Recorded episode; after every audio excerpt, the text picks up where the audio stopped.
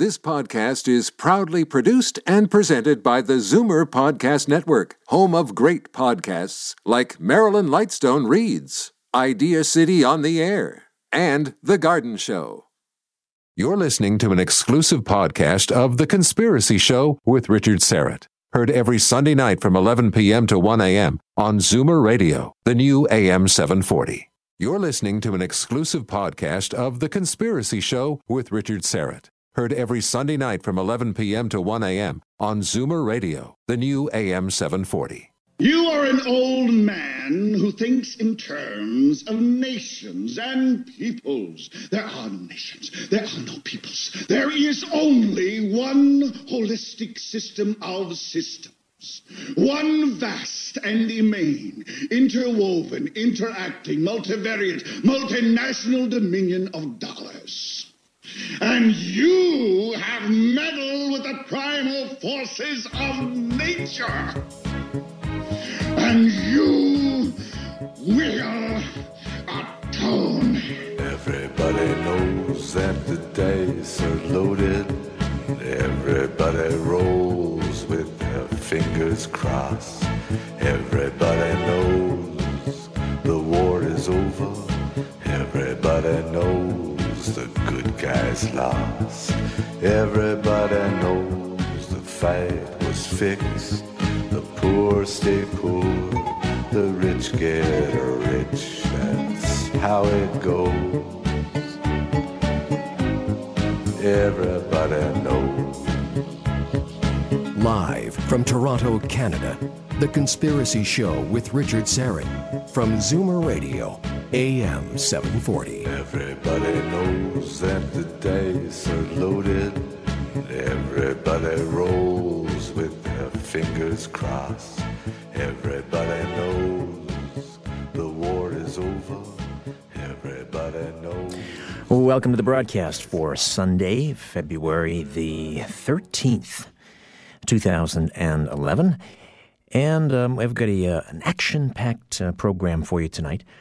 A little bit later, uh, at about fifteen minutes before midnight, Oxford-educated investigative author Joseph Farrell will take the stage. It's been a while since I've talked to Joseph. Uh, he wrote a, um, a series of books, um, the uh, the Giza Death Star and uh, uh, the Giza Death Star Destroyed. I think there was one called the Giza Death Star Deployed.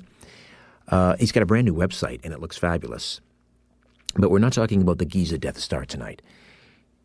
Joseph will be here to tell us about Lyndon Baines Johnson connection to the J F K assassination. You know, when you see that historic photo of L B J being sworn in aboard Air Force One, mere hours after J F K was slain, standing beside L B J as he's being sworn in is the First Lady, the former First Lady.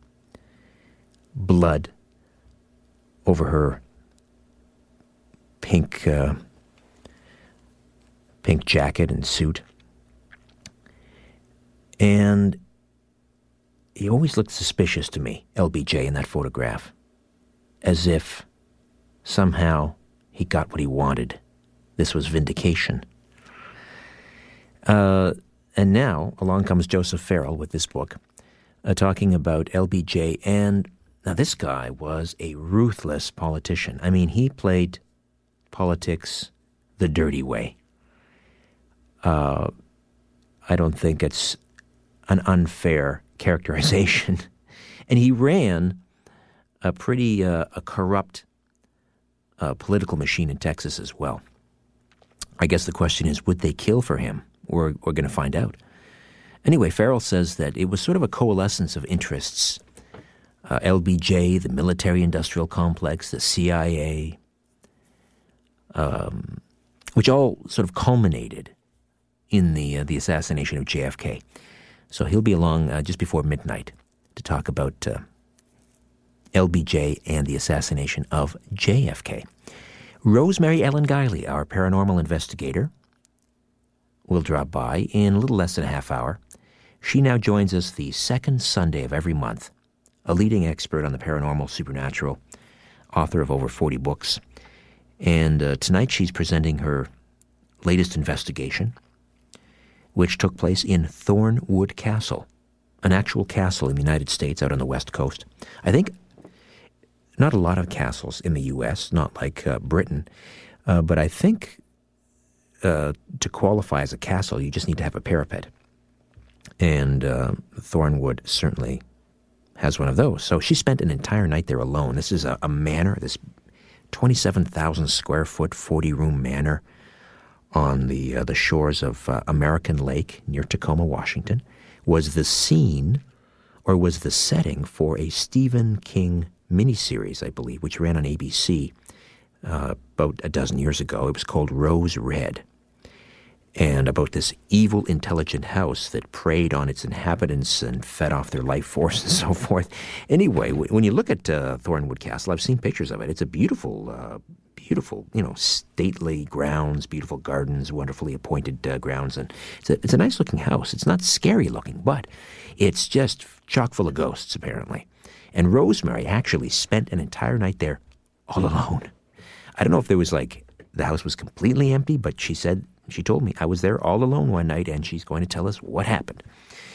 That's, uh, as I say, coming up in a half an hour. In just a few moments, we'll uh, be joined by John Truman Wolfe, who is a banking industry expert. And uh, we hear all this talk that, you know, we're out of the recession and uh, things are starting to look up. I wouldn't be so sure about that myself. Uh A lot of stimulus money is still working its way through the um, through the system, and uh, I think that is in part it's an artificial recovery. It's a jobless recovery, as far as I can tell.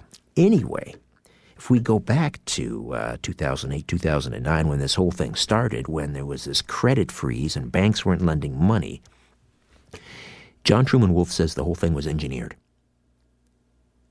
And, in fact, the title of his new book is Crisis by Design, The Untold Story of the Global Financial Coup. That's right, coup as in coup d'etat. He'll tell us who's doing it and why, ostensibly, or primarily, rather. He says, or will tell you, that it's about destroying the U S dollar and destroying American hegemony, bringing America to its knees. And, uh... We'll find all about the uh, all about the Bank for International Settlements, which is in Switzerland, and is apparently above the law. He says they have their own army. They're behind this, and we'll find out uh, more. The uh, the mighty Aphrodite, my lovely bride, and our two boys are down in New Jersey. I took them to the airport on Thursday. Uh, Wonderful Billy Bishop Airport, the uh, the porter, uh, the new porter terminal there. Wonderful, wonderful, ridiculous uh, one hundred yard ferry ride, uh, which soon will be replaced by some sort of a pedestrian channel. Uh, can't happen too soon, but it's a wonderful uh, airport. Anyway, uh, so they went down to Succosana, Succosana, New Jersey, which is a beautiful part of the state. It is the Garden State. It gets a bad, a raw deal, right? We think of New Jersey, we think of Newark or Trenton, but uh, New Jersey, aside from certain areas of Newark, it's it's gorgeous. I'd live there in a heartbeat. Beautiful rolling hills and forests, and you know there are more bears in in uh, New Jersey than anywhere else in the country. Anyway, so uh, the mighty Aphrodite and the boys have been down there since Thursday, and I tell you, I was looking, I was saying, I'm going to enjoy myself when they're away. I'm going to sleep in. I'm going to watch whatever I want on T V. I'm going to read. Are you kidding? I tell you, twenty minutes they're gone, and I'm all, already I'm just like climbing the walls. I don't know what to do with myself. I'm reverting back to my bachelorhood days. You know, I'm eating over the sink. I'm using the same bowl and fork and, uh, and you know, for breakfast, lunch, and dinner. Uh, it's bad. I stopped bathing. No, okay, now I'll say, I'm now that's too much information. Anyway, the point is I miss them. If they're listening, because we do carry down to New Jersey, if you're listening, mighty Aphrodite, and North and Zach, who should be in bed, please, please, come home. I, I don't want anyone to get the wrong impression. I didn't drive them away. They went down Uh, to visit uh, uh, the mighty Aphrodite, has a family down there, her Theo Paul and her Thea Katina and her cousin Jackie, who is also expecting twins. Uh, so um, our prayers and uh, best wishes for a wonderful, uh, a wonderful pregnancy and delivery. All right, come back. Come back, please. I'm a mess. All right. We'll get to John Truman Wolfe on The Conspiracy Show when we come back. My name is Richard Syrett. I'm lonely.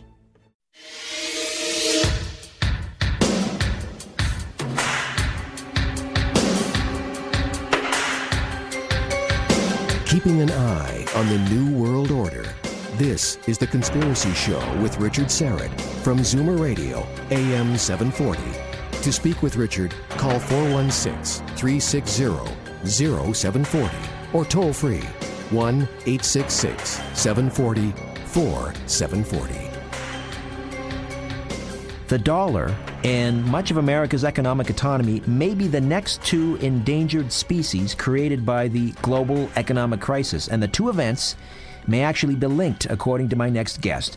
He says the recent global economic crisis didn't just happen, it was created. So says John Truman Wolfe, a banking industry expert, author of Crisis by Design, The Untold Story of the Global Financial Coup. John, welcome to The Conspiracy Show. How are you? Uh, I'm terrific, Richard. Thanks so much for having me. Well, you mentioned, uh, you talk about the financial crisis, and, and uh, most people are operating under the assumption that we're actually getting out from under this morass, that things are starting to return sort of back to normal. Uh, you know, the, the car companies are paying back their loans and so forth. Not, uh, what are your thoughts on that? Are we getting out of this? Well, uh, certainly there are some statistics that are that are moving up. Uh, there's no denying that. That said, I think the basis of this crisis is still very, very much with us. Uh, if I look at it from a from a U S perspective, um, you know, the government is upside down uh, this year. This year alone, one and a half trillion dollars. Uh, Richard, these figures are mind-numbing. If you spent uh, a dollar every second, it would take you thirty-two thousand years to spend a trillion dollars. Um, and uh, the U S government is upside down this year alone, one point five trillion dollars, uh, followed by budget deficits the prior two years of the Obama administration uh, of about the same amount, just very slightly less than that. So uh, we're continuing to walk down a, uh, a treacherous road. Uh, the elections in November, um, bringing uh, Republicans into the House of Representatives on a platform of, of you know, people that were Uh, opposed to government debt. They came out with a budget here last week, and it was weak. It was limp, uh, looking to cut, uh, you know, fifty, sixty, seventy billion dollars out of a out of a budget of three and a half trillion. So, um, uh, the and I'm speaking more from a U S perspective, although this financial crisis is is international. And Um, I was in Toronto uh, a couple of weeks ago um, and gave a, gave a speech up there. And uh, I don't follow the Canadian economy as closely as I do the U S economy, but was uh, I, th- I thought it was interesting that the Canadian dollar is now trading higher than the U S dollar, um, which which is an indicator that that, that Canada's economy is, is certainly stronger than ours. More basic than that, to that than that, uh, Richard, is the simple fact that, you know, as as the title of the book says, this was a crisis by design. It was caused. It was planned. This did not just happen. It was not just a result of a bunch of mortgage-backed securities or subprime loans. Uh, not that those weren't factors, but they weren't the cause. Uh, the purpose of the financial crisis was and is, because it is still in progress um, and roiling through Europe as we speak, But the, but the primary purpose of the financial crisis was to take down the United States and the United States dollar as the stable point, as the icons of uh, international finance. And in the midst of that chaos, replace them with uh, what Timothy Geithner, when he was president of the New York Fed a couple of years ago, called a G M A. Geithner called for a G M A. I'm a former banker. I'd never heard of this term. It stands for a Global Monetary Authority. And you peel the onion on that term, it basically means a financial dictator for the planet. You're talking well, about a precursor to a, a, a global currency? Well, uh, uh, a global currency is certainly is certainly part of it. The, the Global Monetary Authority that was put in place, most folks don't know this, Richard, but on April second of two thousand nine, in fact, the Global Monetary Authority was put in place at the G twenty meeting in London. Uh, that entity was created and called the Financial Stability Board, and it was placed inside of the Bank for International Settlements, a bank that most people have never heard of. Pardon me, the Bank for International Settlements is the central banker's central bank. So the Bank of Canada, the, the U S Fed, the Bank of England, Italy, Japan, et cetera, are all members of this bank. And this Financial Stability Board that was created by the um, G twenty uh, is now dictating policy to the central banks of the world. The crisis was call, caused by a, uh, a, a rule put out by the Bank for International Settlements a few years ago. That was the linchpin to this crisis. And then again, to repeat, uh, as there was financial turmoil uh, Uh, intentionally created, then the, quote, solution is an international financial body. So you create... A global currency uh, is, is, is definitely part of this and is rolling out as we speak. The uh, the so-called S D R, the, that stands for Special Drawing Rights. That's the currency of the International Monetary Fund. John Truman Wolfe is uh, with us, the author of Crisis by Design, the Untold Story of the Global Financial Coup and What You Can Do About It. So in other words... The uh, they, and we'll, we'll, we'll um, f- focus on who they are exactly in a moment, but th- this disease was created in order to offer the cure, and the cure was the Global Monetary Authority. That's absolutely correct. Okay, so who created the disease specifically? Well, uh, the players, and I, you know, I go through name and names uh, there in the book in, in various chapters. There's a whole chapter on Goldman Sachs. Uh, but key players, uh, the book starts with uh, Greenspan's ascendancy to the throne of the Federal Reserve Bank in the late eighties. Um, he was very instrumental in this. Uh, other players included Robert Rubin, uh, Larry Summers, who was uh, President Obama's uh, ch- you know, chief economic advisor until a couple of months ago. Um, t- today, Ben Bernanke and Timothy Geithner sit on the board of the Bank for International Settlements.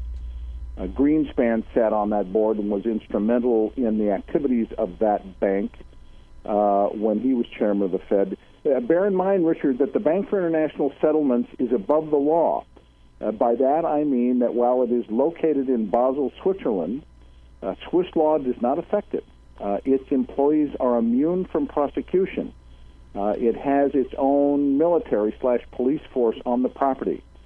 Um, and this entity, which was uh, Hitler's bank, frankly, this was a Nazi, but this was a bank that facilitated the financial transactions of the Third Reich, um, is now, uh, with this Financial Stability Board, uh, basically the financial Darth Vader of planet Earth. It sounds very conspiratorial, but this is what's occurred, and this is what's going on uh, right now. So this is the central banker's central bank. So how That's right. is it... that the Bank for International Settlements, through the Global Monetary Authority, is going to bring America and the U S dollar to its knees? Well, uh, they're basically controlling, they're issuing the Financial Stability Board, uh, which is chaired by a guy named Mario Draghi, uh, who was a former Goldman Sachs executive. Uh, interestingly, he left Goldman just at the time Henry, right before the financial crisis. Uh, at the time Henry Paulson came... Uh, down to Washington, became the Secretary of Treasury in Washington. Uh, Draghi left Goldman Sachs, became the chairman of the Central Board, uh, Central Bank of Italy, and then became chairman of this Financial Stability Board. Uh, they're dictating policy now to the central banks of the world. And central banks, as you probably know and your listeners know, uh, are the institutions in a country that issue the amount of money. Uh, they control interest rates. Uh, and affect, control the economies of the countries in which they operate. And control an economy, you pretty much control a country. As Thomas Jefferson warned us. As Thomas Jefferson warned us. More dangerous uh, than more than st- once, absolutely. More dangerous than standing armies. Yes, one of, the, one of his great quotes, and there are many. So, uh, when I think of a central bank, or let's say the, the Federal Reserve, and we're familiar with G. Edward Griffin's uh, The Creature from Jekyll Island, the idea that these central banks, uh, uh, the Fed, uh, gets a call from the, uh, the the White House, and they need um, you know twenty billion dollars for some sort of a stimulus package, and so they they get the uh, uh, the Treasury Department to churn out twenty billion dollars uh, in, in banknotes. Uh, so they've created money virtually out of thin air at very little cost to them, whatever it cost in ink and paper, which they loan to the U S government uh, at interest. Uh, and then through the miracle of fract- uh, fractional banking, uh, you know, they can inflate the money supply. People take some of that uh, stimulus money to the bank, and uh, the bank can then loan out, you know, let's say nine point nine times that amount, and so on, and so it goes.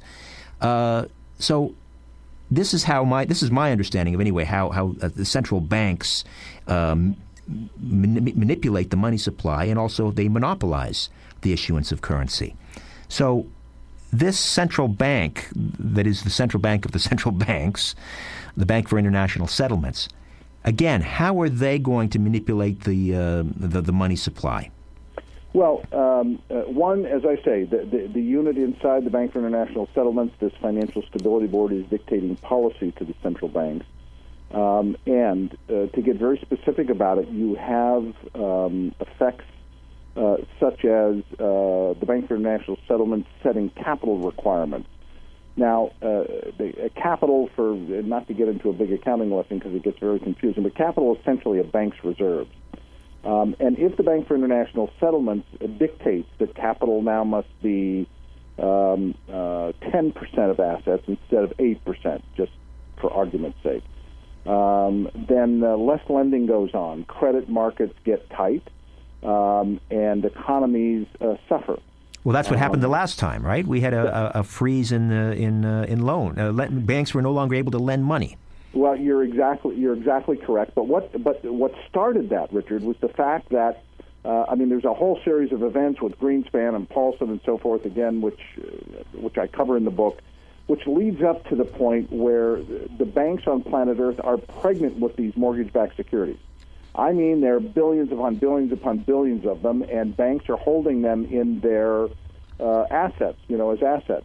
Then the Bank for International Settlements uh, promulgates, puts out a rule called mark-to-market, which basically says this.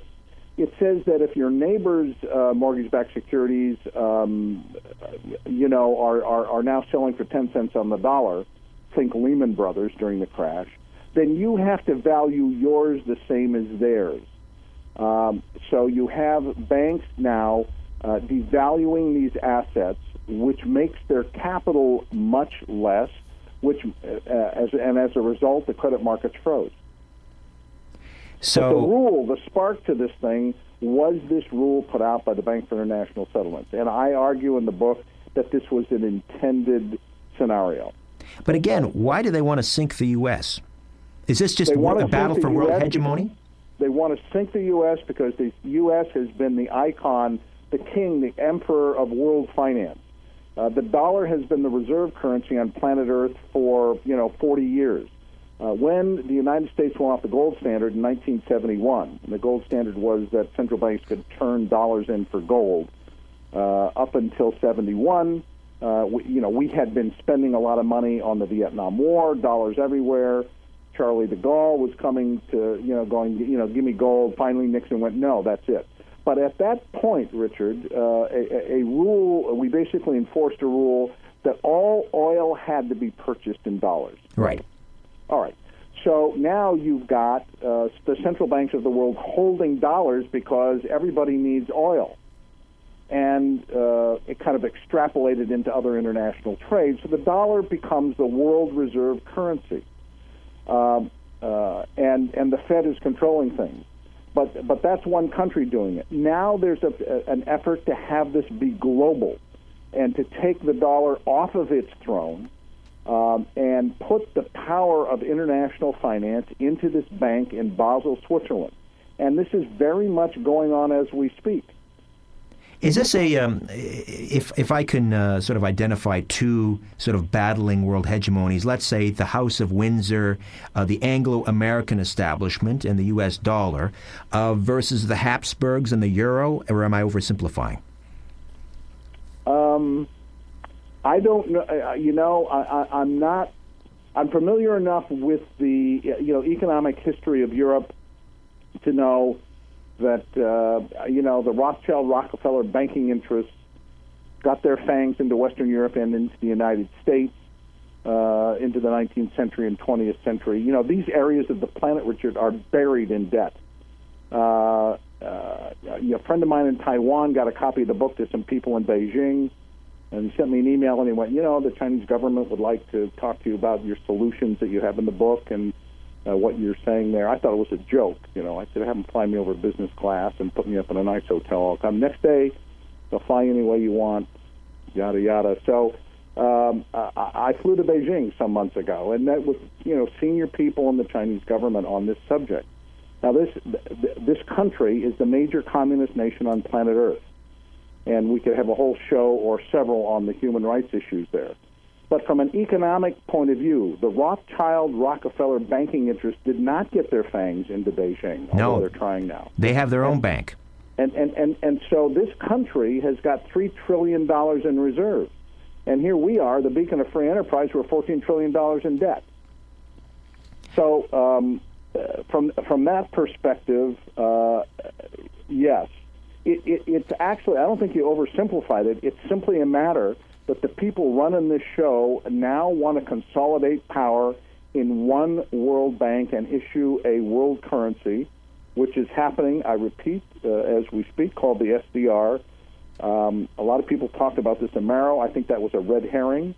Um, uh, there was an article, I think it was yesterday, may have been the day before, uh, international press on the International Monetary Fund saying that the S D R needed to be the world currency and the dollar uh, should no longer be the world reserve currency.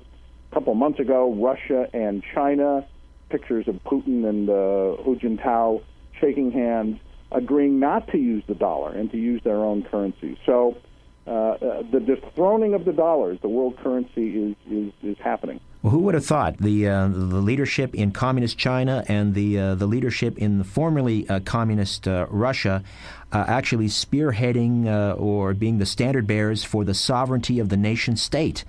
Uh, what's the solution? Uh, I mean, can we forestall the the uh, the coming, you know, one world currency, uh, John, or is it too late? Well, it, it, it, one, it's it's late. Uh, two, uh, you know, there's nothing so powerful as an idea whose time has come, or words to that effect, and I can't even remember who said it. Um, but um, look, uh, there's a chapter in the book on solutions. Um, you know, from a from an individual perspective, I'm a very strong Uh, believer in, in, in precious metals, particularly silver. Um, I think there's a, a, a very strong upside to the silver market still. From a public policy point of view, um, in the United States, and this would be true, I think, as well in Canada, uh, people need to make their elected representatives and officials responsible. The United States co Congress, Obama signed this uh, agreement to establish the Financial Stability Board Uh, in April of two thousand nine. I've talked to members of Congress. They don't have a clue, Richard. They're, they're, they're brain dead on this subject. Um, they need to uh, uh, approve this agreement or not. At least they need to review it uh, in the Senate and in the House. And, and I underline and, uh, put something in place, assuming they approve the agreement, put something in place uh, along with other countries, uh, Canada, Germany, Belgium, Switzerland, Uh, of elected officials that oversee these international bankers. They, there needs to be checks and balances. There needs to be oversight. These guys cannot be flying into Basel, Switzerland every uh, two months, the board of directors, uh, uh, making uh, decisions behind closed doors without any oversight. So um, I, I think, uh, one, on a personal basis, uh, you know, uh, uh, put some of your assets, a modest amount of your assets into precious metals on a public policy point of view, get control and oversight and checks and balances over these international bankers. All right. Again, the book is Crisis by Design, The Untold Story of the Global Financial Coup. The website, john truman wolfe dot com. I'll link up to it on my site as well. Uh, John, thanks for this. Well, uh, thank you. Thanks for having me. All right. Bye-bye. Bye. You're listening to an exclusive podcast of The Conspiracy Show with Richard Syrett. Heard every Sunday night from eleven p m to one a m on Zoomer Radio, the new A M seven forty. Joseph Farrell will check in in about fifteen minutes' time to talk about Lyndon Baines Johnson and whether or not he was, in fact, behind the assassination of John F Kennedy. Don't forget The Conspiracy Show, coming to television, the world premiere, Friday, February the eighteenth. It's fast approaching. Vision T V, eleven p.m. Eastern, two back-to-back half-hour episodes. U F O Disclosure, Episode one, Episode two, nine eleven Controlled Demolition, and uh, and then Friday, February the twenty-fifth, two more episodes coming at you. So um, make it a date. All right. I didn't know that America had castles, uh, but they do. In fact, I guess all that it requires uh, for a building to be uh, to be considered a castle has to be fairly large, I would think, but it has to also have a parapet. And so, lovely Thornewood Castle. Uh, it is actually a castle, and it's in um, Washington, south of Tacoma, Washington, on a, a tract of about one hundred acres on the shore of American Lake. And it was actually, I've seen pictures of it. It's a beautiful, I mean, it doesn't look like a, a scary uh, place, you know. It looked like a beautiful home, twenty-seven thousand square feet.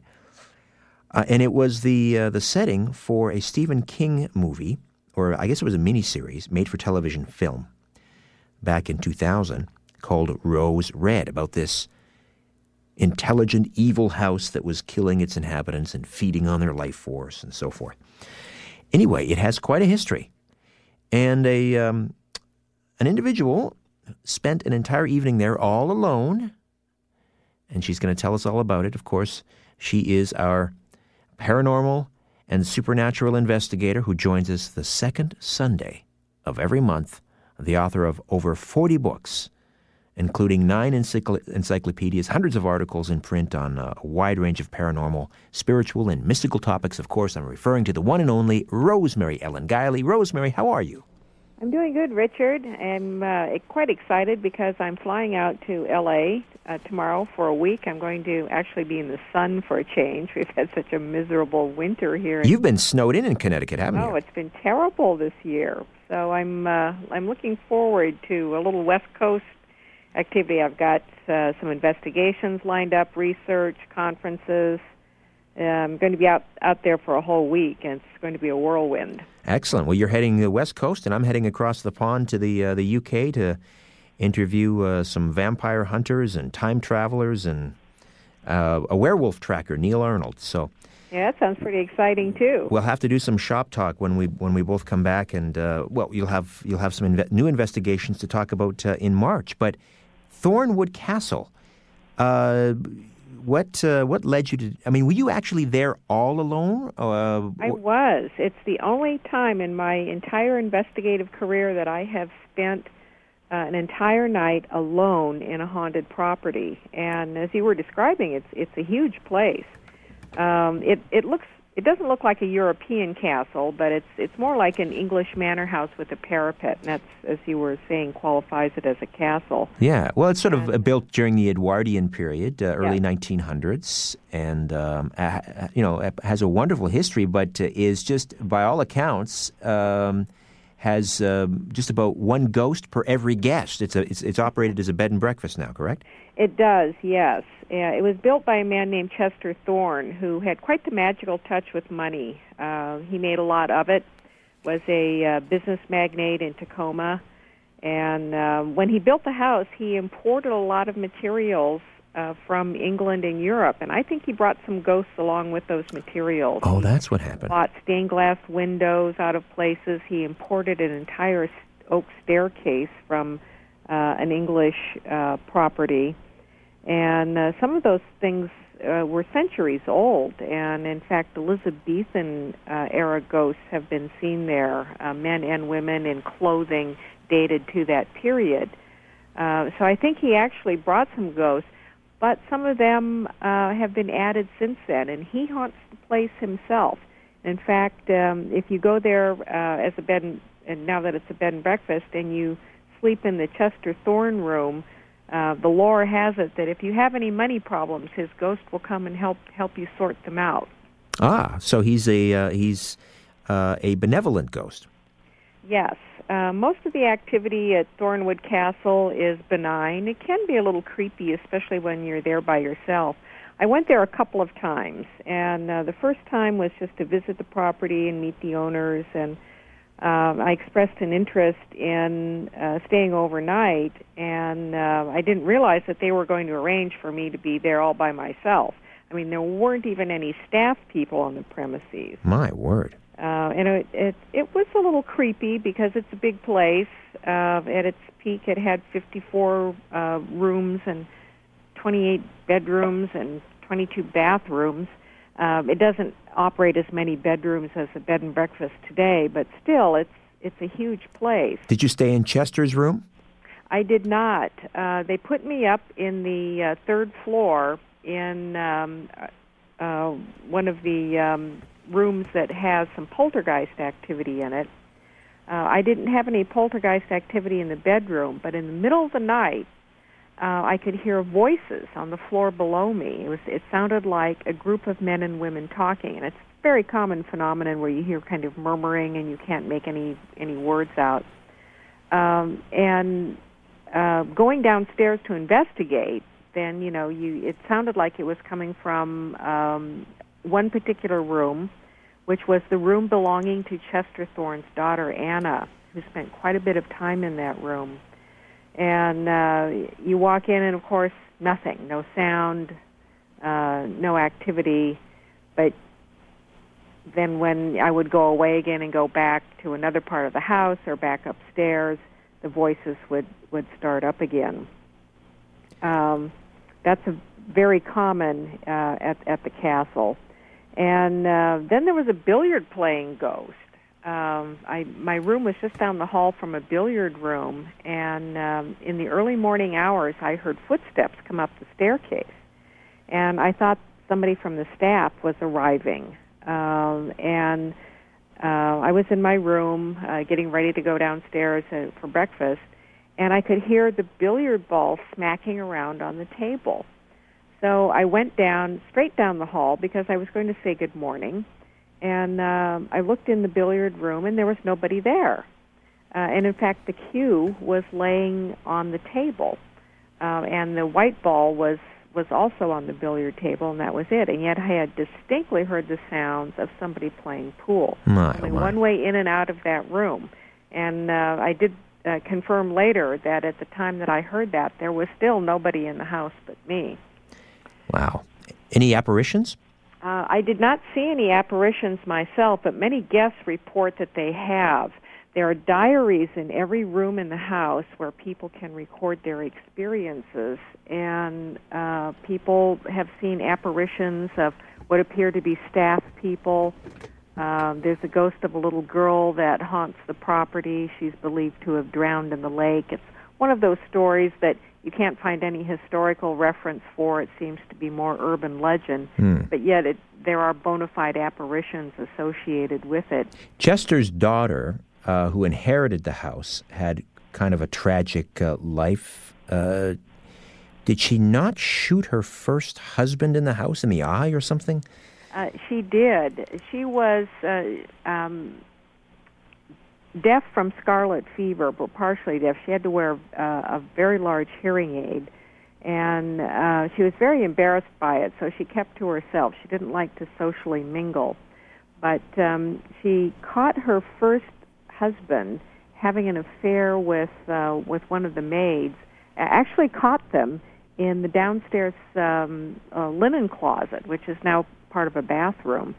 And she went and got a gun in the house and shot him, and shot him in the eye, didn't kill him. Um, but they were divorced, and she did remarry. Uh, and um, there, for many years, there has been an apparition of a man who was seen coming out of that room on the first floor, and uh, he crosses uh, into one of the uh, parlors and goes out through a wall.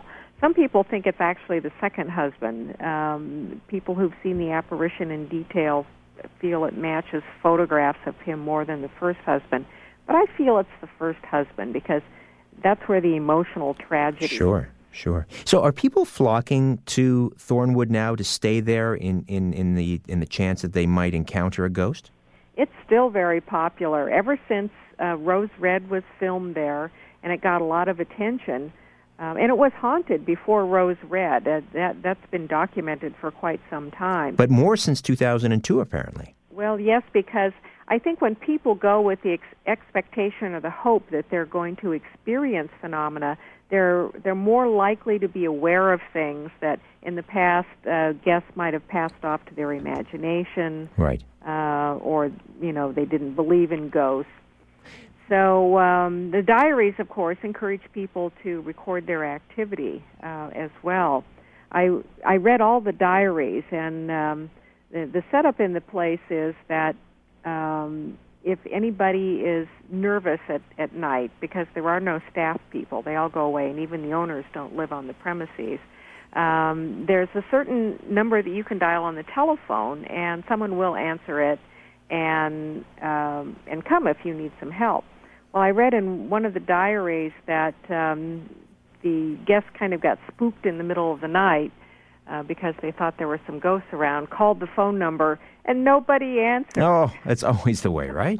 so, so did you get any sleep that night? No. Were you just wandering the, wandering the castle all night, looking and listening? And Well, actually, I did want to stay uh, awake all night because um, the the one advantage to being there by myself was that if I did hear anything, like um, sounds of somebody walking around or voices, I knew that there wasn't anybody else present, so it couldn't be another guest or a staff person. And that's very rare to be in a place like that all, all by yourself. But it, it still was... was very spooky. I'm sure. I'm sure. And so, uh, aside from uh, you heard uh, the the pool playing ghost and some uh, some um, whispering and uh, dis- you know murmured conversations, what else? Well, the gardens outside are uh, said to be haunted by fairies, and I did see um, some. I, I did go out and spend time in the in the garden right around dusk, and that's the best time, uh, according to folklore, to, to see fairies. And I have on many other occasions seen uh, beings and balls of light that I think are, are um, fairies. And I did see those moving around in the garden. Um, the owners believe that the property is protected by higher spiritual beings, uh, including angels, and that uh, nothing bad can happen there. There is activity, but... Uh, but it's all benign, nothing negative. I did have a very peaceful feeling in the garden, uh, and that may have been due to some spiritual presences there. Would you go back again? I definitely would. Uh, it's a beautiful place. It's a lovely place to stay, incredible history, well-documented haunting lore, and just about every single uh, room in, in the place, including all of the guest rooms, have histories of activity in them. There are uh, ghosts who like to rearrange uh, people's clothing and their suitcases. Um, people hear piano music. There's a piano downstairs, and there's phantom piano music. Uh, sometimes they hear what sounds like record, old record players in rooms, and there aren't any record players. Um, and people do see apparitions uh, in the hallway, you know, just fleeting glimpses of things. Phantom footsteps. Quite a bit. Thornewood Castle, south of Tacoma, Washington. And uh, I guess you could, they, do they have a website? You could go online and, and book a holiday there for the for those that are um, interested in a paranormal uh, sojourn? Yes, you can. And they have pictures of all the guest rooms up, as well as um, a short history of the place as well. Rosemary, always a delight. And uh, we'll check in with you uh, next month. Have a great trip to uh, California. And you across the pond, Richard. All right, talk soon. Rosemary Ellen Guiley, the website visionary living dot com. Check out her bookstore. All right, L B J and J F K, when we return.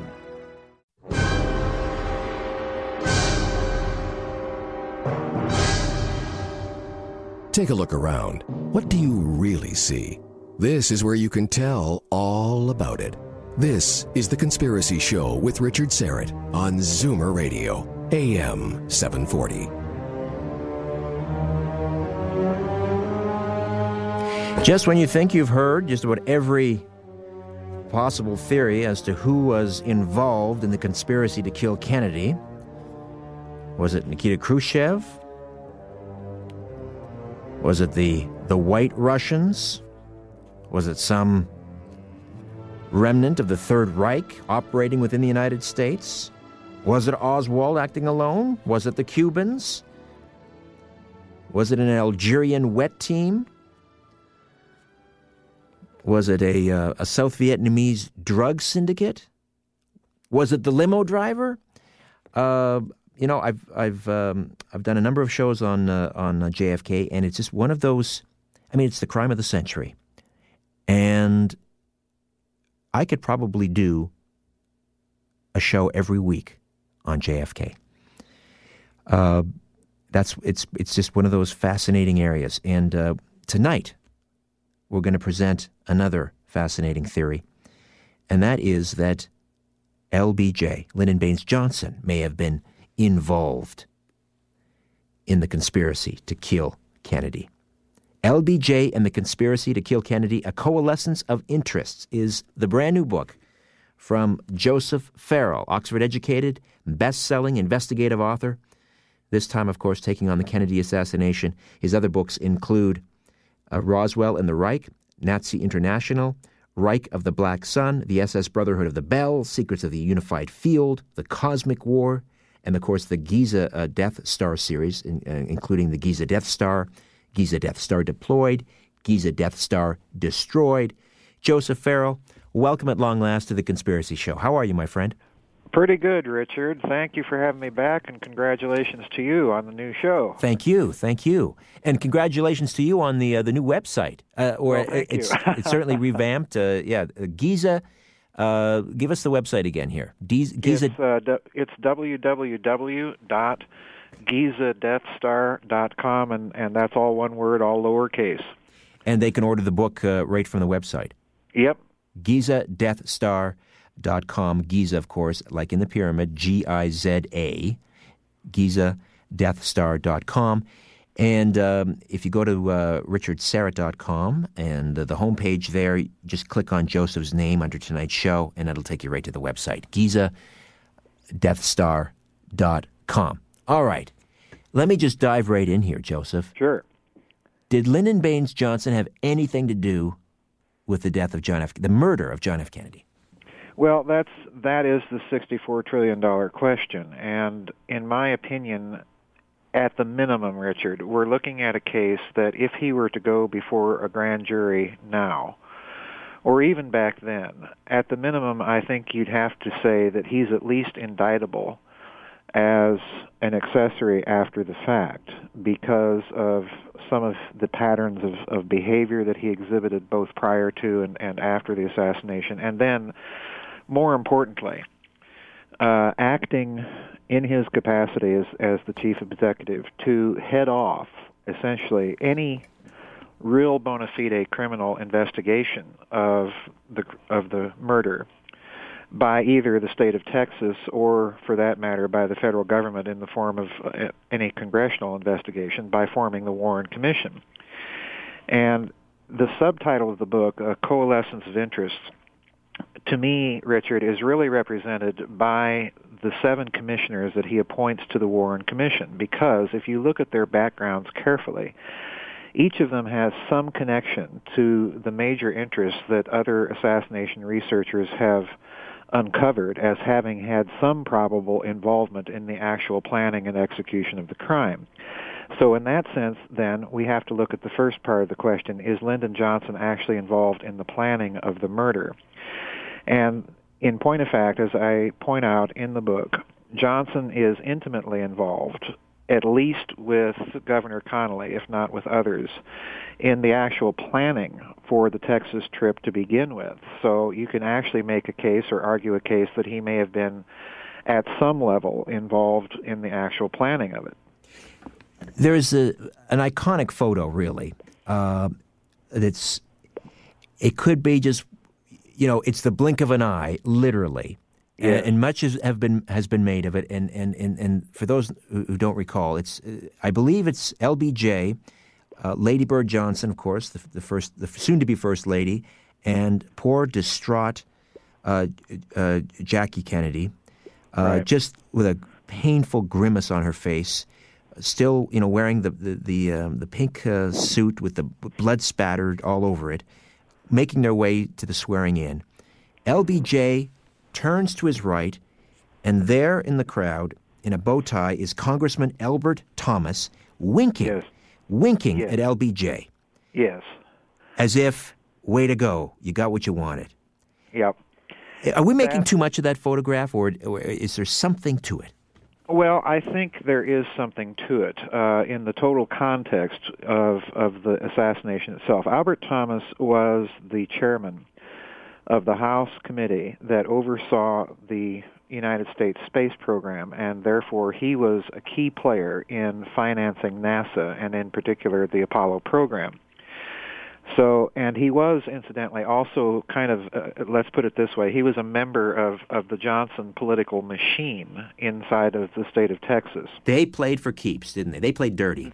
Oh, yes, they certainly did. They they most certainly did. And and this is a big machine. We have to understand that in terms of the connections in in this crime, there are certainly connections with Congressman Thomas, because President Kennedy had actually spoken that morning at a breakfast that was given in honor of the congressman. So in other words, you know, even even in the crime itself, there's there's a heavy irony that's that's taking place. But the other part of this machine would be inclusive of, of the big Texas oil men, uh, H L Hunt and Clint Murchison and, and people of this sort, that were also heavy contributors to Johnson and his camp- political campaigns, and also to the campaigns, political campaigns of uh, his fellow Texan and a, another member of the Johnson political machine, which of course was, was Governor John Connally. So yes, I think that picture is very significant, in the sense that, that it is iconic, as you say. It, it's conveying that there's some sort of uh, internal or, or uh, knowledge that both men have, that if they're not involved or complicit, they are at least communicating the idea that, okay, now we're in a position to do something that we want to do. It's it's it's hard to uh, to draw too many inferences from a photograph, which is literally, you know, maybe one sixtieth of a second. But right. if you look at Congressman Thomas, he clearly looks to be quite pleased, and this oh, is yes. just moments after Kennedy is, is announced to be dead. Yes. And you, you you you contrast that with the look on Jackie's face. She just looks lost. She doesn't know where she is. Yes, and, yes, yes, quite so. Well, you know, the thing that Richard Hoagland and Mike Barra point out in their book, Dark Mission, is that, that again, Thomas is a key, key member of Congress that is involved intimately with the funding of the space program, that is overseeing several uh, defense-related contracts with the space program. So in other words, yes, there's there's something going on here between Johnson and Thomas that is communicated in that very, very significant wink. Is it is it possible that uh, while Johnson may have been, in fact, protected by plausible deniability, uh, he had there were people behind him, part of this Texas machinery, yes. uh, political machinery, uh, that would know, uh, with a wink of an eye, a tacit approval, uh, to get the job done, and Johnson could have been left out of it? Oh, yes, that's certainly possible. And in fact, that's kind of the way I lean. I don't think that Lyndon Johnson personally was involved in the actual planning of the crime. He was he was involved in the planning that set up the circumstances for the crime.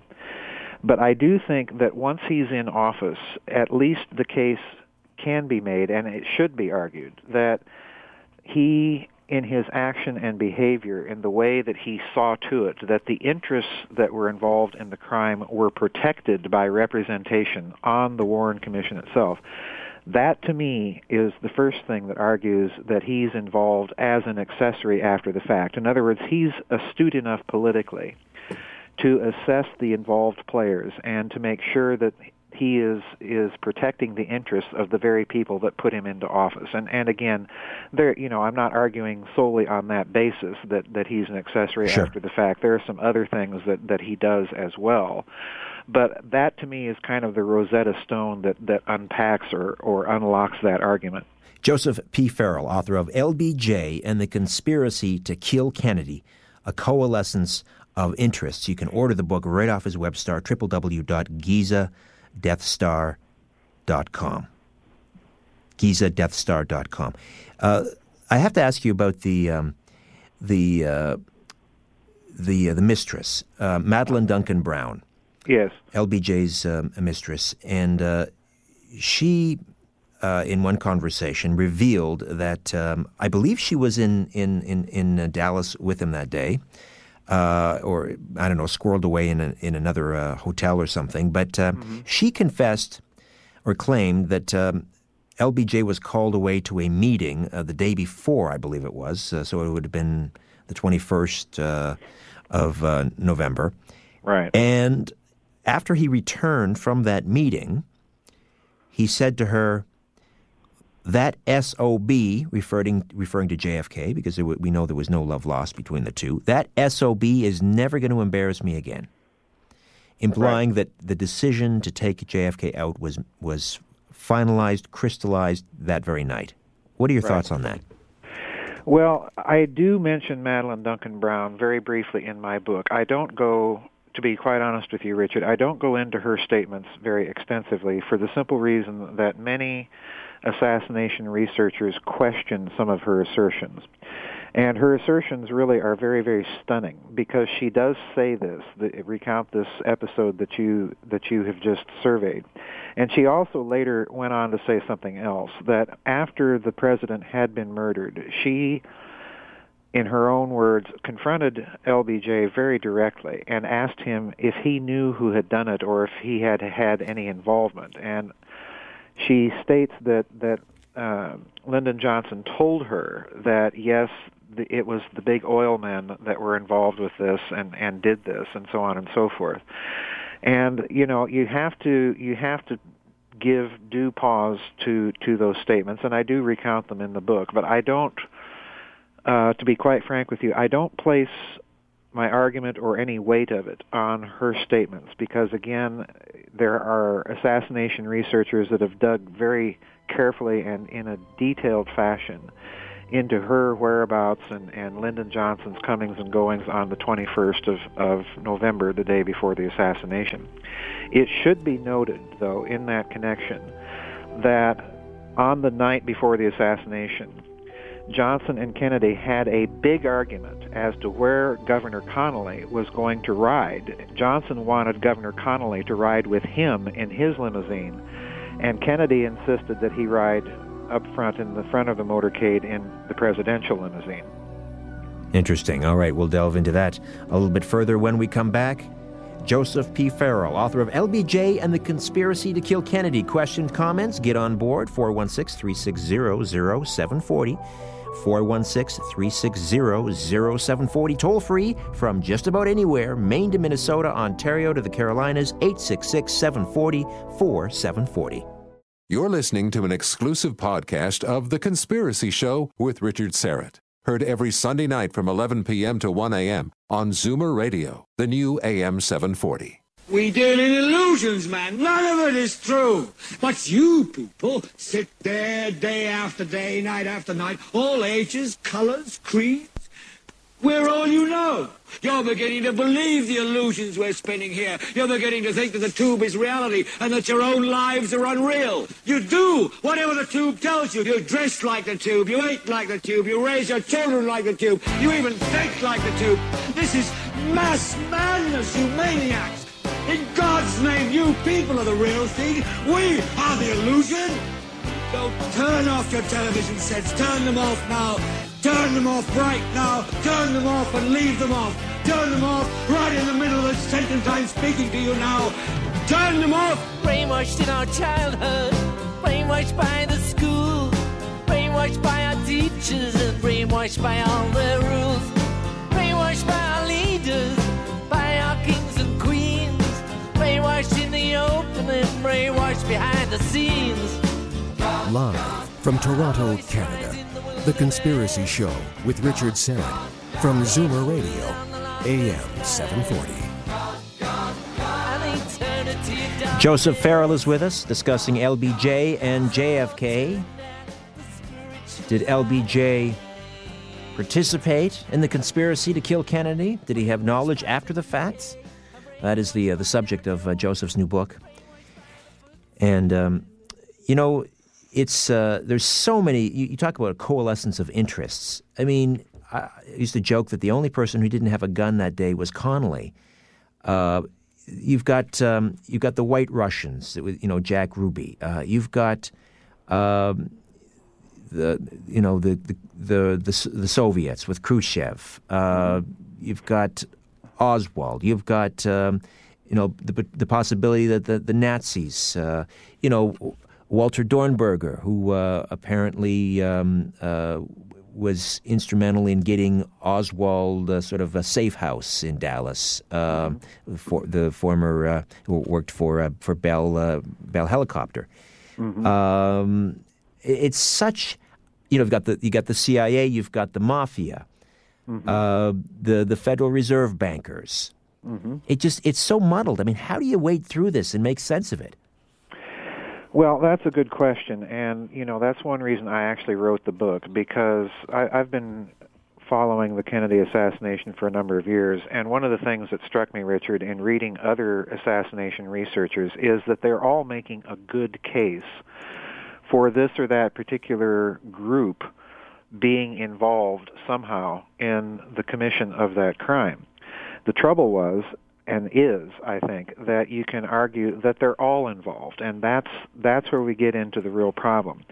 And the way I, I try and make sense of it initially is if you look at all those people that you or in groups that you've just named, they are all at some point extremely influential in the deep politics or the parapolitical structure of the United States of America.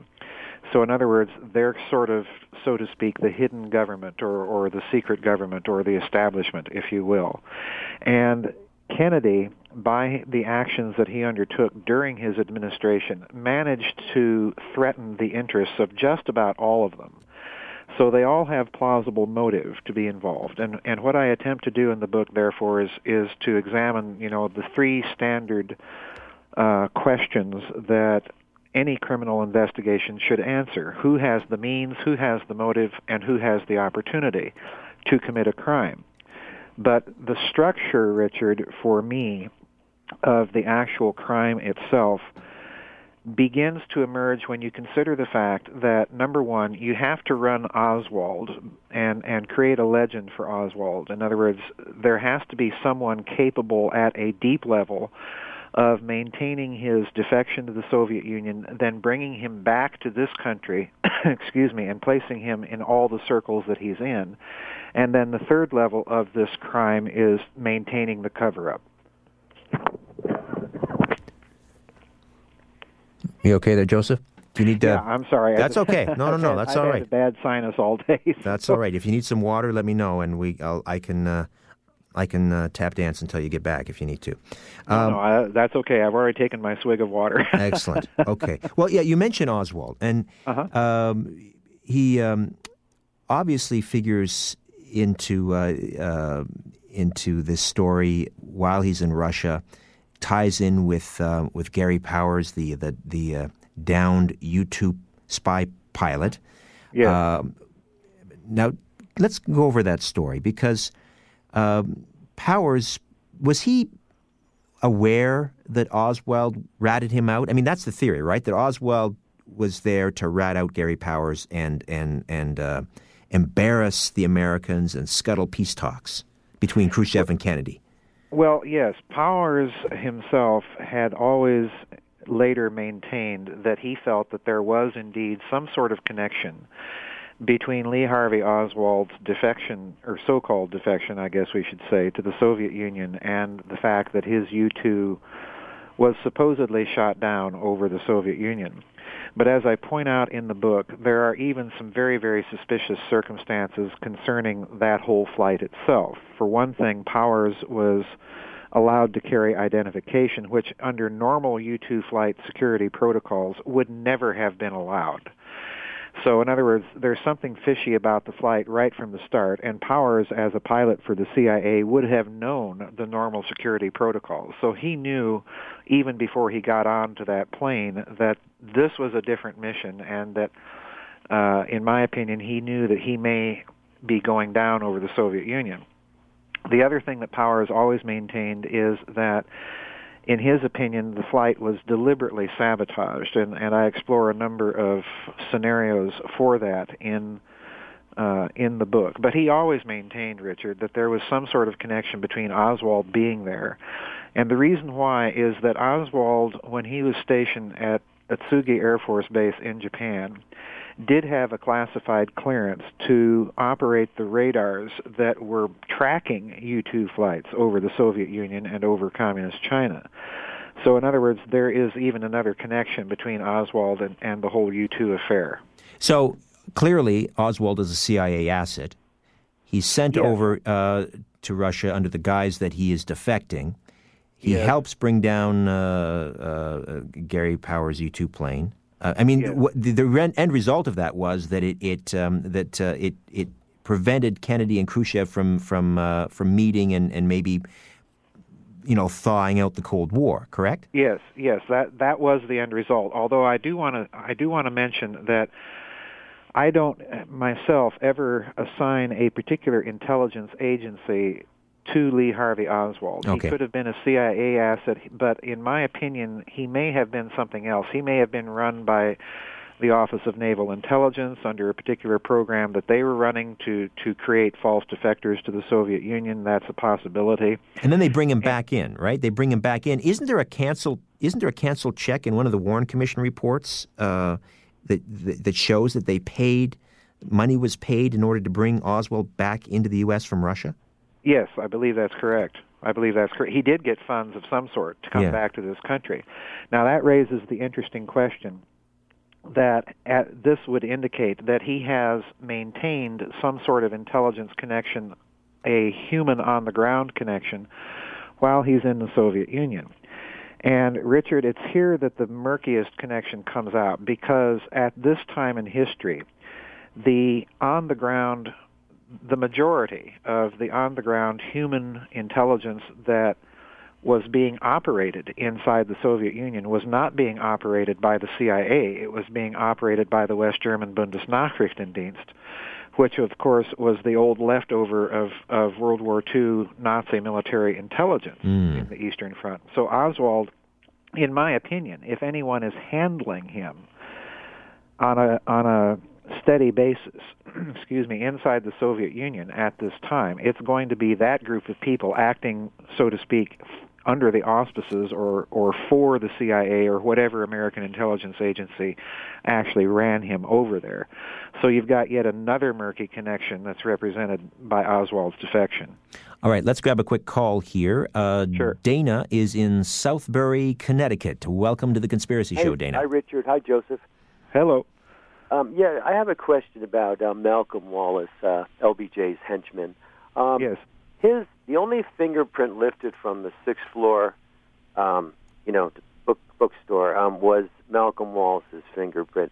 Was that mm-hmm. possibly done as a, a backup? Was he probably a backup patsy if in case Oswald flew the coop that day? Or what's your oh thought? Wow! What the, that's. That's a really good question, and in fact, it, it's it's one of the questions, you know, there's so many with the Kennedy assassination, no one researcher can handle them all in one book, and I don't even go into that in the in the book itself. That's a fairly recent uh, discovery within assassination research, but it's a good question, and I'm going to crawl way out on a limb and speculate a little bit on, in an answer to it. I think there's a possibility that if it doesn't represent the creation of a second patsy, as as you're suggesting, that the other possibility is this, and that is they have planted a fingerprint or put a, a fingerprint on that is going to possibly link back to Lyndon Johnson himself. In other words, someone is creating leverage over President Johnson okay. to make good and sure that he follows the game plan once he's put into office. Oh, I got you. Okay, I know exactly what you mean. Yeah. Very good, sir. Thank you so much. You're All welcome. Right. Thanks for the great question. All right. Thank you, uh, Dana, in Connecticut, checking in there. All right. We'll uh, come back. I want to talk to you about, I guess it was Johnson's lawyer, uh-huh.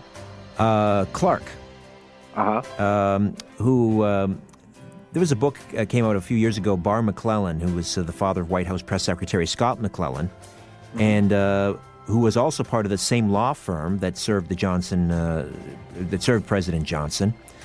And uh, one of the partners, I guess the senior partner, Clark, apparently had this meeting with Johnson, and Johnson gave him a document, which could be the smoking gun, and I'll uh, discuss that with you as well. I don't know if you uh, discussed that at all or, or or got into that in your research, but we'll find out. Joseph Farrell, author of L B J and the Conspiracy to Kill Kennedy. Back with more of The Conspiracy Show here on A M seven forty.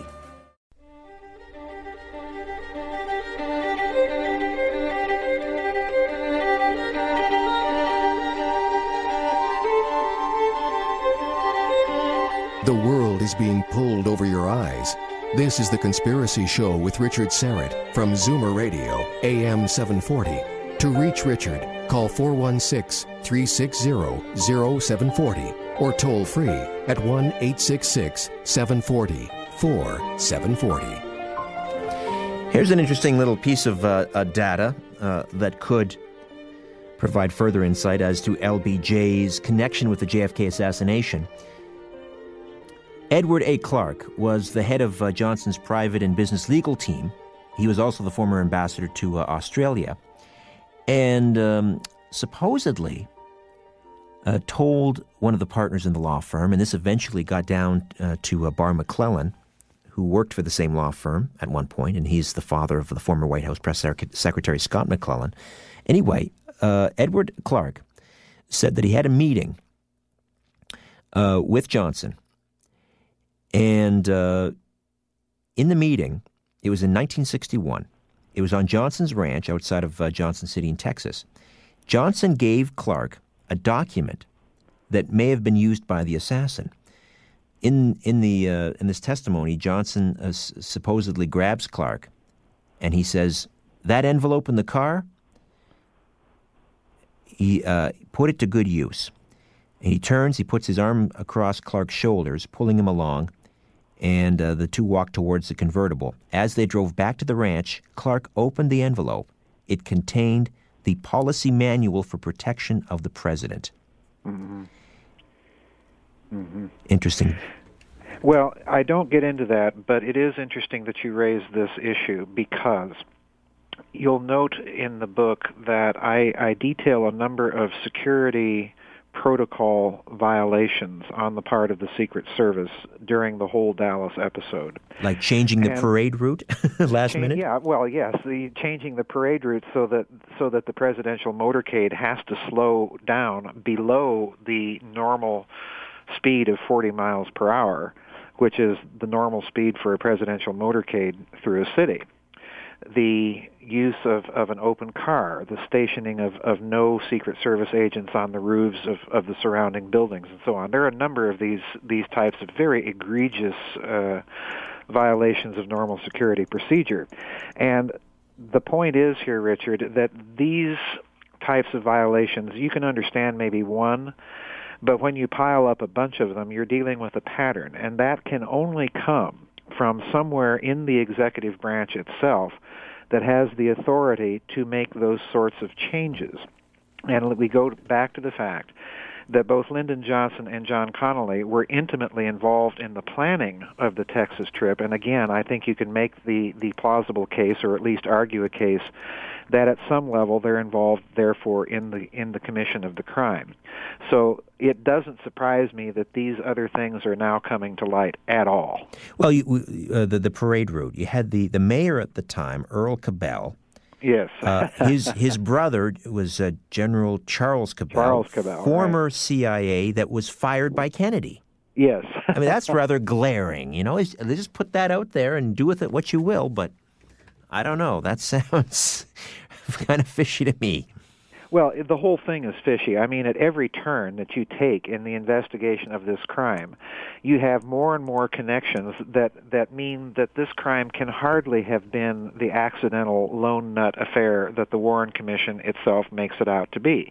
And let's remember, Lyndon Johnson and J. Edgar Hoover, in, in the process of the Warren Commission's so-called investigation, they're taking great steps to engineer the finding ahead of time. So in other words, it's not even a proper criminal investigation, Richard. They've already determined the result is going to be that Oswald is, is the so-called lone nut assassin. So it, it's not a, it's not a, a genuine criminal investigation. Well, that's a, a that popular again, a popular pattern through history when they yes. apprehend the uh, they've charged and apprehended the uh, assailant before, uh, or they've convicted him in the press rather before he's even uh, uh, apprehended. Was there not a, a newspaper headline uh, in New Zealand? A newspaper in New Zealand. Oswald had been uh, basically uh, arraigned, and meanwhile, he hasn't even been picked up at the, uh, the, the the movie theater yet. Yeah, this this is the most interesting thing, and it, it's an episode that's actually recounted in Oliver Stone's movie J F K, but it's based on, on a real event. And what happened was uh, an American Air Force colonel by the name of Lieutenant Colonel Fletcher Prouty had been dispatched by his commanding officer to be the military escort for a group of dignitaries in, visiting Antarctica. On the way back, he flew through Christchurch, New Zealand, where he picked up a, a flash extra issue of the paper that had a full-page biography on Lee Harvey Oswald as the assassin of John Kennedy. But the problem here, Richard, is, as you say, that this extra edition of the newspaper appears prior to Oswald even being charged with the crime in Dallas. My word. And and Prouty was sent on this wild goose chase. Meanwhile, should he not have been in Dallas on the ground helping to protect the president? Exactly. That would have been one of his normal duties, and, and again, you know, it's recounted in in the uh, J F K movie by Oliver Stone. He was conveniently ordered out of of the country itself during the time of the assassination. So, again, you've got another little piece of evidence that, that is arguing very conclusively that this is a very, very detailed uh, plan that was put into action in Dallas, and, and almost no aspect of it was overlooked. All right, let's uh, say hello to James in Barrie. Good morning, James. Welcome to The Conspiracy Show. Hello, guys. How you doing tonight? Well, thank you. Hi, James. I um I I've studied a, quite a bit about this, and I'm kind of a conspiracy history buff, but uh, I want to focus on one thing I can lend, I think, sp- some perspective on, that this was absolutely a conspiracy. Sure. Uh, and not a wacko lone gunman, and that is, I'm a former world-class target rifle shooter, shot for Team Canada for thirteen years. It's all verifiable, uh-huh. what I'm about to tell you, but at one point I was in the top five in the world in single-bolt action target shooting up to one thousand yards. Uh-huh. I'm a world record holder, won gold medals for Canada, silver medals, um, and, uh, you know, I, I, I trained very uh, uh, detailed and specifically for many, many years, trained in Fort Benning, Georgia with the U S A M U, and, uh, you know, quite proficient in ballistics of single-bolt action rifles. And I can tell you unequivocally, I couldn't have made those shots. Of course, and, and, and, and, and I'm glad and you it, raised that point, because the Warren Commission had several F B I uh, sharpshooters try to reduplicate the feat that they say that Oswald accomplished from that six-story uh, sniper's nest. And we should point out, in addition to this, that the alleged assassination weapon itself, that, that Italian six point five Mannlicher Carcano, was precisely a single-bolt action rifle, and it had a misaligned telescopic sight on top of you know, on top of everything else. Yep. And then, to sweeten the pot just a little bit more, when the Dallas sheriff's deputies first arrived up on the sixth floor and investigated that so-called sniper's nest, the rifle that they report recovering there was not an Italian six point five Mannlicher Carcano. The rifle that they say that they found was a seven point six German Mauser. Yes. And that is even more interesting, and I don't even mention this in the book, but it, that that caliber of the Mauser was not the weapon that German soldiers used during World War Two. It was the caliber of a weapon that the Mauser Company allowed Argentina to produce under license. Yes. Very, very accurate. And whether it was that Mauser or the Carcano, the Carcano was certainly much more difficult to open and sure. close. But in those eight seconds, I, I shot a Mauser type um, uh, Musgrave target rifle. I shot a Lee Enfield. I've shot Anschutz, all different kinds of target rifles. Those F B I agents that attempted it, we used to train them in Fort Benning, and they were good, but not at Olympic world class, world championship right. level. And uh, they couldn't do it. I'm telling you, uh, it, it, it's not possible um, to have ha- happened. There was multiple gunmen. You wouldn't, uh, you wouldn't do it the way they, they, the Warren Commission said. You would have two or three people um, right. triangulating, triangulating their shots. Um, I'm also military trained. I was trained in Staffordshire, England, with the Special Forces in England for two years, so I know a little bit about uh, that kind of uh, the, the component of this. And this was absolutely a, a, a coordinated hit. Okay, James, right. listen, uh, I, I hate to cut you short. I got to run, got a break. We'll come back and continue to talk about uh, L B J and J F K with Joseph Farrell. Back with more. Stay with us. You're listening to an exclusive podcast of The Conspiracy Show with Richard Syrett. Heard every Sunday night from eleven p.m. to one a.m. on Zoomer Radio, the new A M seven forty. All right, uh, Joseph, let's talk about tampering of evidence and L B J's uh, involvement there. Right. Uh, what happened with the limousine after the uh, after the fact? Well, that that is a very clear case of, of tampering with the evidence. Lyndon Johnson, Richard, ordered that limousine to be shipped to Detroit and completely cleaned out, gutted quite literally, and cleaned out, and everything refit. And, of course, this is clear tampering with the evidence because there have been uh, reports all along in the assassination that there were bullet nicks on the windshield, that there were a number of bullets that struck the frame around the windshield and so on and so forth, which would, of course, would have provided extremely valuable forensic evidence as to where the shots were coming from and so on and so forth. Shipped to, to Detroit, eh? That's interesting. Yeah. Why it, Detroit? Pardon me? Why Detroit? I, I believe it's because there that that the Ford Motor Company had built that uh, presidential limousine. I think that's the reason why. Uh, I may be mistaken that it was shipped to Detroit. I'm going off, off of my memory here, but I, if I recall correctly, that's where it was shipped. Well, it makes sense, but, and I'll tell you why. I have um, uh, a regular contributor to the program who's uh-huh. a J F K assassination uh, researcher, uh, Nelson Thall, who told me, I won't name a name here, but that the person that was in charge of that the the, uh, the cleanup of that limo was a certain American businessman who was known for his revival of the Chrysler Corporation in the nineteen eighties, and that's all I'm going to say. Uh-huh. Uh, and for his good work, he was in fact uh, awarded. Uh, you know that he was given that plum position at Ford later. Of course, he first he was at Ford, and then uh, then he went on to uh, to Chrysler. Right. So that's interesting that you mentioned Detroit. That's all I'm saying.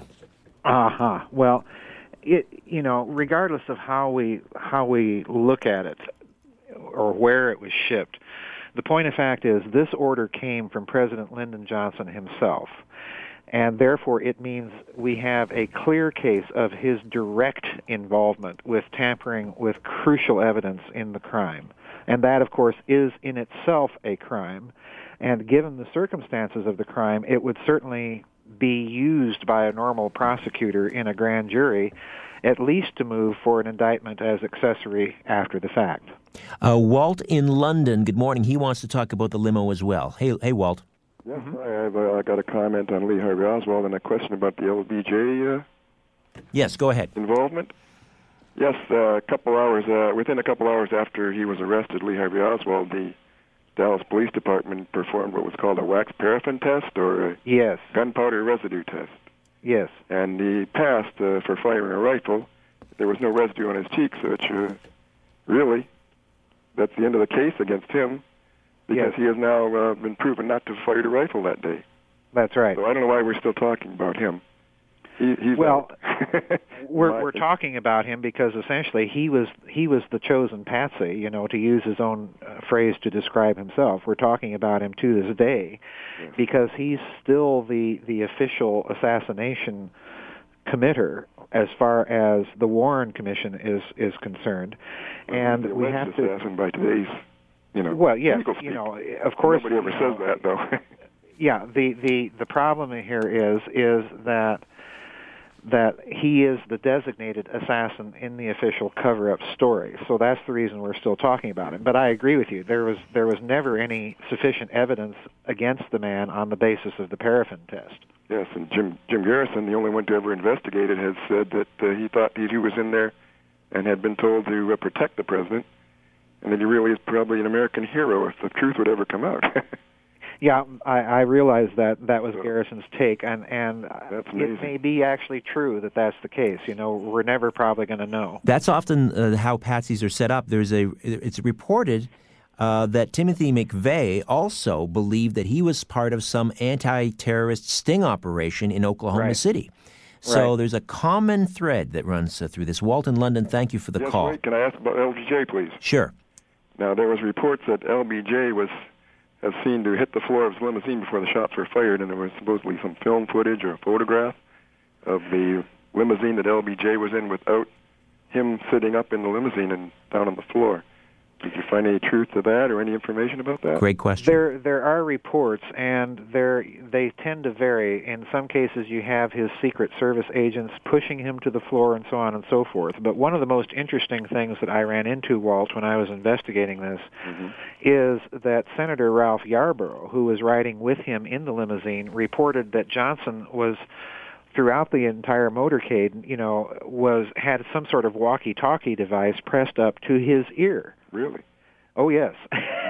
You know, mm-hmm. so you would think you would think that would be a little suspicious when you're, you know, in a motorcade. You're you're supposed to be waving at people, but here's Lyndon Johnson, according to Senator Yarborough, listening to a walkie-talkie. All right, Walt. Thank you for that. Good questions. One body. Two, maybe three caskets, and at least two autopsies. Yeah, that is an aspect of the story that was researched by, in my opinion, one of the top-notch assassination researchers by the name of David Lifton. And I, I basically kind of survey his research. But Lifton came to the conclusion that there had to have been some sort of shenanigans between Dallas and Bethesda. Because look what we have, Richard. In Dallas, we have one set of wounds being described by the doctors at Parkland Hospital. By the time we get to Bethesda, we have a very different set of wounds being described by the doctors at, at Bethesda Naval Hospital.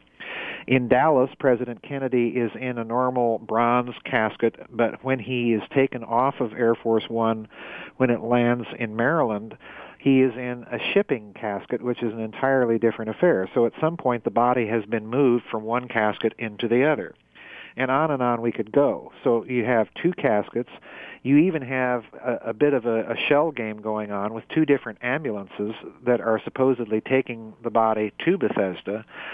So, and all of this, incidentally, again, if you examine the statements of the witnesses that, that are reproduced in Lifton's research that I refer to in the book, all of this is being done under the direction of Lyndon Johnson.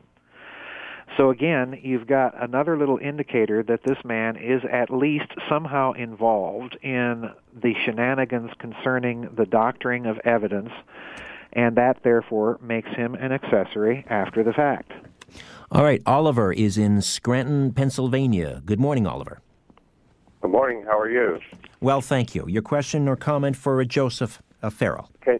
Can you hear me all right? We, you're coming in loud and clear, my friend. Oh, good. Yep, okay, I can hear you, fine. Oliver. Uh, one of the things that's always puzzles me, and I've never heard anyone make a comment on it, uh, Life magazine's very first coverage on it quotes Connally's first comments when the bullets go off.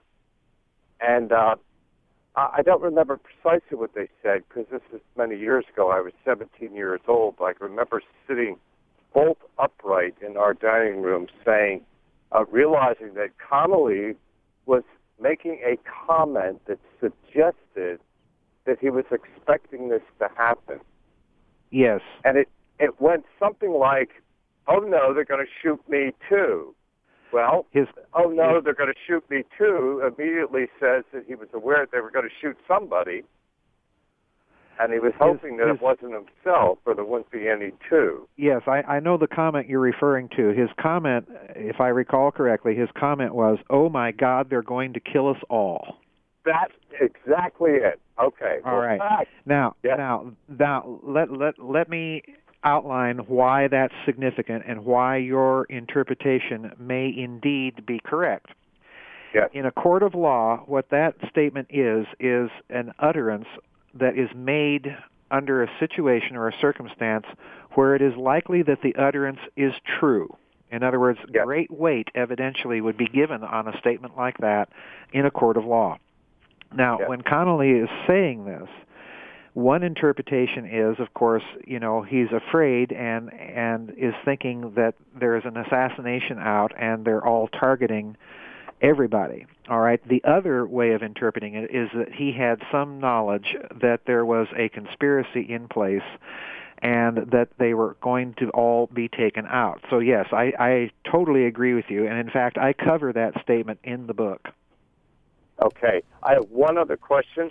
Uh, I barely could hear the A M transmission uh, down here in Scranton. So I don't even know who I'm talking to or what the name of the book is, but I'd sure like to get it. All right. It, it's Joseph Farrell. Joseph Farrell. And it's L B J and the Conspiracy to Kill Kennedy. And you can order that right off the website, Giza Death Star dot com. Giza, G I Z A, or I should say Z A, G I Z A, Death Star, Giza Death Star dot com. Did you get okay, that, uh, Oliver? How are you spelling Joseph Farrell? Farrell is F A R R E L L, Joseph Farrell. Well, thank you very much. Um, thank you, sir.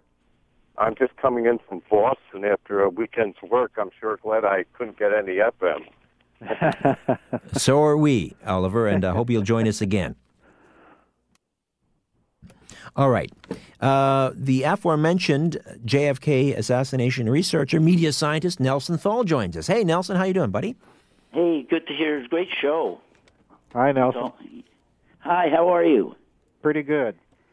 Yeah, Richard, um, also in that picture uh, with the wink um, is Jack Valenti in charge of the press corps, which is really interesting because, of course, he's born in Houston, Texas, of Italian ancestry, and you know what happened to him since he took over Hollywood.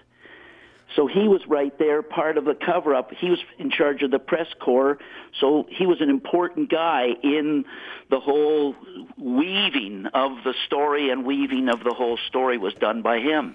Interesting. You know, you look at the list of the people that were there in Dallas yes. on that day. It's incredible. I mean, who? It's probably easier to put together a list of people who weren't there. Exactly. Yeah. The, the interesting thing is uh, uh, Skolnick, Sherman Skolnick, the great researcher, um, this said that uh, what was interesting to him was when he found out that Rabin was in Dallas on November twenty-second, and the oh, French intelligence were. They, uh, Sandburg, I mean, every intelligence agency knew about it, and and that's the funny thing about it all. And uh, and, and and Nixon apparently was there, which is interesting yes. because when they asked Nixon years later, where were you when, when Kennedy was shot, he said, uh, I don't remember. Yeah, and of course they all gathered together at Murchison, Murchison's house Uh, the night before and partied, and Nixon was there and Johnson. They were all there. And I guess the only guy who wasn't there was Connally. He's the only one we can say was – probably everybody knew about it but Connally is what I would say. What are your thoughts on that uh, in terms of Connally's involvement, uh, Joseph? Well, again, I I have mixed feelings about it, but again, I my gut level intuition tells me he's at least an accessory after the fact, and he may have been – involved at some level in knowledge of the crime. He he certainly, in the planning of the trip, when he was briefed by Kennedy's uh, chief Secret Service agent, Connally went out of his way to insist on the luncheon changes, on the changes in the motorcade route, and so on and so forth. So in other words, Connally is acting like someone that is either actively involved in planning the crime or under orders to get certain details of the motorcade and the luncheon in place so that the crime can be committed. So uh, I'm, I'm very suspicious of, of Governor Connally. Well, you know, Connally did at the hospital admit that he heard the shot, and that means that he did go along. He went. He went against the single bullet theory with his observation, with his witnessing, because yes. if you hear a shot, you're definitely not hit with it. You never hear yes. the shot, you're hit with it. Because the right. bullet hits you before the sound gets to you. By the time the sound gets to your ear, you're you're not in a position to hear anything. But he right. admits he heard the first shot. Right. So he wasn't hit by it. So he sort of went against the Warren Commission and was outcast them to to a great degree. Great questions and comments, Nelson. Thank you, buddy. Thanks a lot. All right. Uh, Joseph, let's talk about uh, uh, the dead witnesses. Uh-huh. You know, whenever something like this happens, there's always a death list. But in this case, I mean, there are some – it's a pretty long list. Can we go through yeah, some of those names, some of their names and, and, and, and how they met their end? Well, the first thing that's interesting about the dead witnesses, Richard, is that there's a pattern, a statistical pattern to their deaths, in that they tend to die off in greater numbers right around the times of various investigations into the assassination. So in other words, you find a cluster of them dying during the Warren Commission investigation, then you'll find another cluster dying during the Garrison investigation, and yet another cluster of them dying in, in the House uh, assassinations investigations in the nineteen seventies. So there's that's the first thing. But let's look at a couple that I think are, are very interesting. One of them is, of course, the death of, of the mafia chief Sam Giancana in, in Chicago. And he was found dead in his home, apparently having been cooking a meal for himself. He was found dead, having been shot in the head, and then there were six shots, I think it was six, something like that, five or six shots that were fired into his skull around his mouth. So in other words, and the, the interesting thing about this particular uh, witness death is that he was scheduled to testify for the House Assassinations Committee. The alarm on his house had not been tripped. So in other words, whoever shot him, Sam Giancana, knew this person and trusted him and let him into the house while he was fixing his meal. So that's, that's one, to me, one very interesting death because... And you find this over and over again, excuse me, because it indicates that, in my mind, each of the coalescing interests in the architecture of this conspiracy is tasked with cleaning up their own loose ends. In other words, we have here a typical mafia-style hit against the man who is possibly going to talk, and you get that little message with, with the shots around the mouth. So in other words, you have each little group kind of... of watching its own reservation to make sure that, that none of these witnesses talk and are responsible for cleaning these things up. The other interesting uh, dead witness that I'd like to mention would be George de Morenschild. And this is a very, very interesting character, and in, in my opinion, one of the most crucial and central characters in the assassination. This man was a member of the White Russian community in Dallas. He was uh, an oil geologist, very familiar with the Clints, uh, pardon me, with the Murchisons and the Hunts and so on. He was found supposedly dead of a suicide by shotgun blast. Ah, uh, yes. Yeah, to his head. Now, if you can just, you know, imagine yourself trying to commit suicide with a shotgun to, to the head before you go to testify to the House Assassinations Committee, you know, it's it, you'd have to be pulling the trigger with your toe. In other words, yes, he was suicided, as they say. He was suicided. Yes, exactly. There's also the, the interesting case of uh, New York socialite uh, game show contestant Dorothy May Kilgallen. Oh, yes. Oh, yes. I, re- I even remember her. I'm old enough to remember her. What's my line? Yeah, what's my line? Well, Dorothy Kilgallen was another one of those very strange witness deaths. She had actually gone to Dallas, Richard, to interview Jack Ruby, which she did. And from there, she went to New Orleans and spent a number of days in New Orleans tracing down things, leads and so on, that apparently she had learned from Jack Ruby. Now, you have to remember, this is before the Garrison investigation. She comes back to New York, and she makes statements to various people and associates that she now knew enough to blow the lid off of the conspiracy to kill President Kennedy. And, of course, she ends up dead, supposedly of an overdose of barbiturates that she took with alcohol.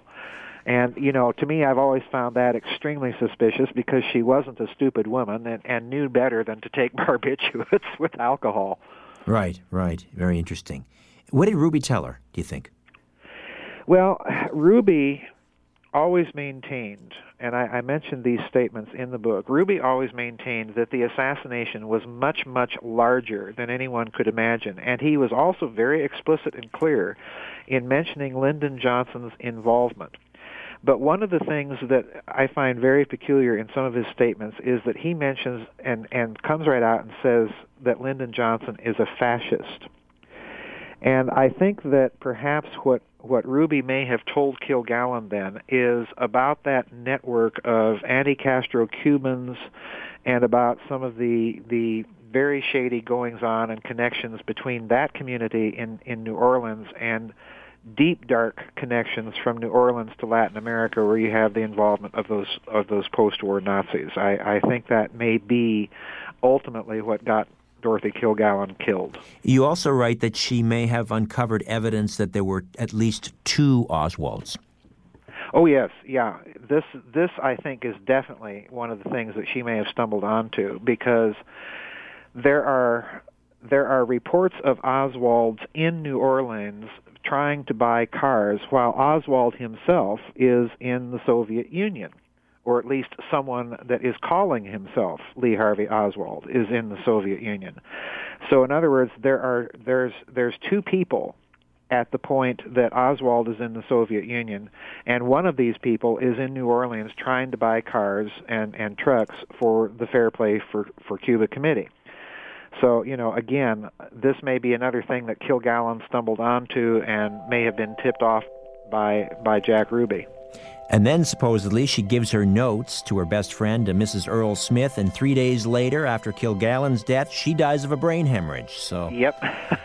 And the list goes on. All right, Joseph, stay, stay, stay put. We'll uh, come back. A few more questions remain. L B J and the Conspiracy to Kill Kennedy, a coalescence of interests, and you can order your copy right now.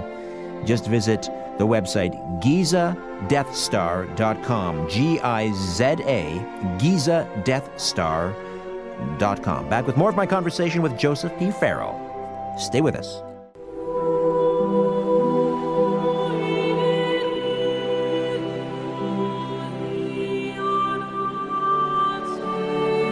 Where there's smoke, there's The Conspiracy Show with Richard Syrett from Zoomer Radio, A M seven forty. Joseph Farrell stays with us. A few moments remain. Talking about L B J and the conspiracy to kill Kennedy. Uh, we hear over and over again that uh, the assassination, this wasn't just merely the murder of a president. This was a coup d'etat. Was it? Yes. Was it really? I think it was, because you have a number of factors, and, and that's one thing I, I went out of the way to research in, in the book, is is the actual pattern of coup de, coups d'etat and, and to see if, in fact, the assassination fulfilled the requirements. And if you look closely at it, it certainly does. Because one of the first things that is mentioned by uh, Edward Lutvak, who's the scholar of, of coups d'etat that I cite, is that you have to have a suspension of normal security procedures in order for a coup to work. And this is clearly in evidence in, in the Kennedy assassination. The second thing that he mentions that you have to have is an almost immediate, or as quickly as you can do so, you have to take possession of the symbols and centers of authority. And this certainly is also the case with Lyndon Johnson getting back to the White House and, and quite literally moving into the White House that evening and literally throwing the furniture, uh, the president's furniture, and firing his secretary and telling Jackie Kennedy to get out of the White House within two days. So in other words, you know, he, he fulfills the the requirements of a coup d'etat in that sense. He fulfills the requirement of getting back to Air Force One quickly. In other words, he doesn't even bother to, to take his own aircraft. He takes possession of Air Force One within a couple of hours of, of the assassination itself. So that fulfills the requirement. And the final thing, you know, I could go on and on, but the final thing I need to mention is that one of the requirements of a coup d'etat is to remove any potential centers of resistance.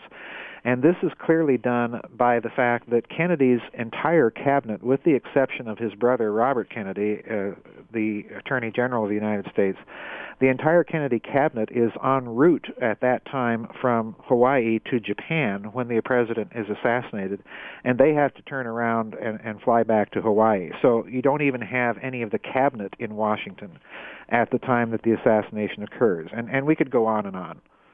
All right, let's uh, shuffle off to Buffalo and say hello to Frank. Good morning, Frank. Welcome to The Conspiracy Show.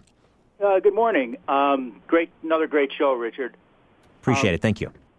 I'd like to ask your, your guest, um, what complicity did the, did the media have in helping to cover um, this assassination, I know we're talking about, and other assassinations, though, especially with the lone nut theory? It's always the three names, Lee Harvey Oswald, Mark David Chapman, you know.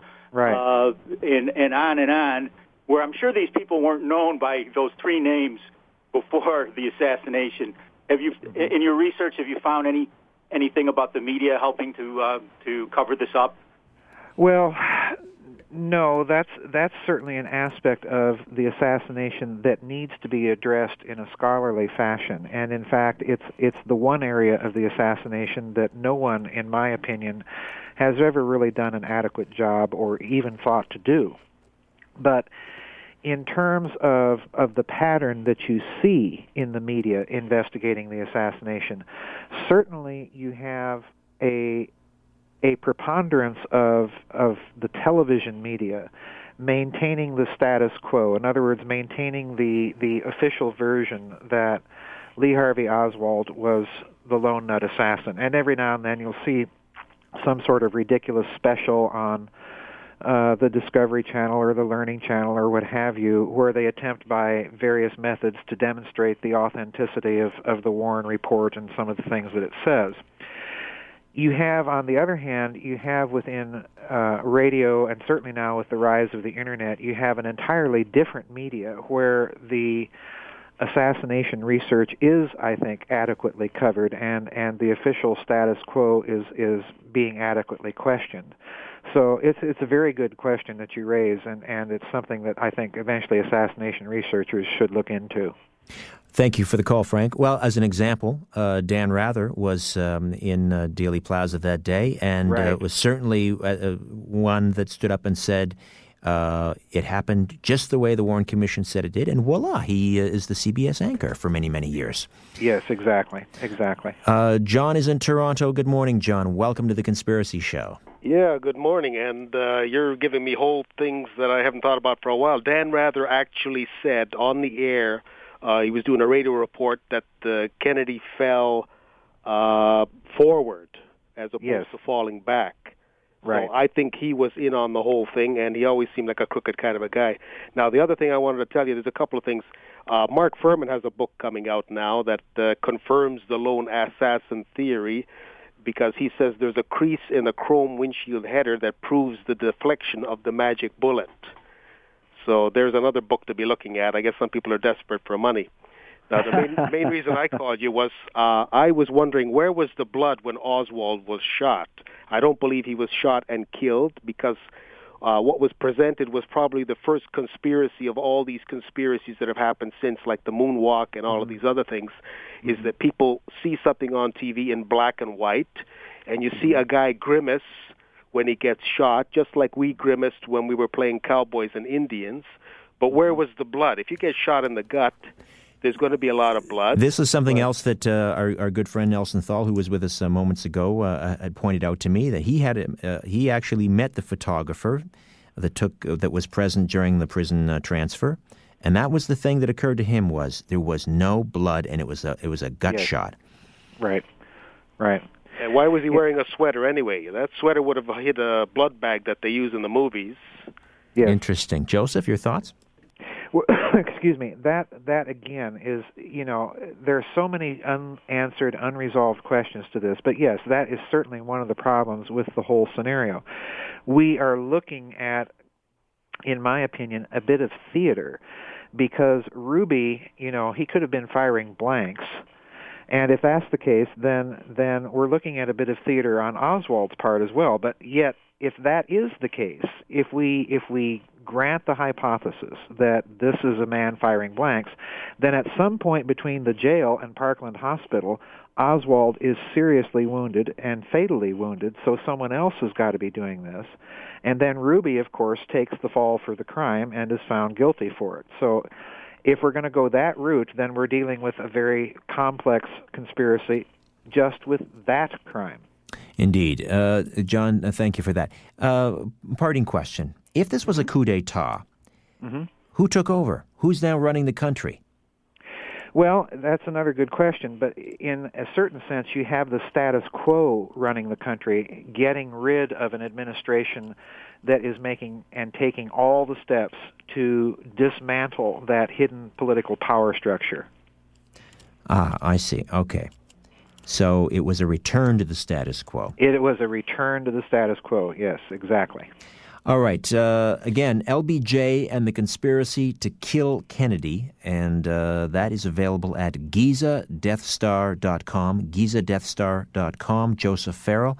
Wow, always a pleasure. Time goes by too quickly. It's yeah. been great to reconnect with you and get you back on the show. Well, thank you, Richard. Thanks for having me back on, and, and good luck on the new venture. Mm, my pleasure. Okay, thank you. We'll talk again. All right, bye-bye. Bye-bye. All right, uh, let me uh, give you a couple of programming notes.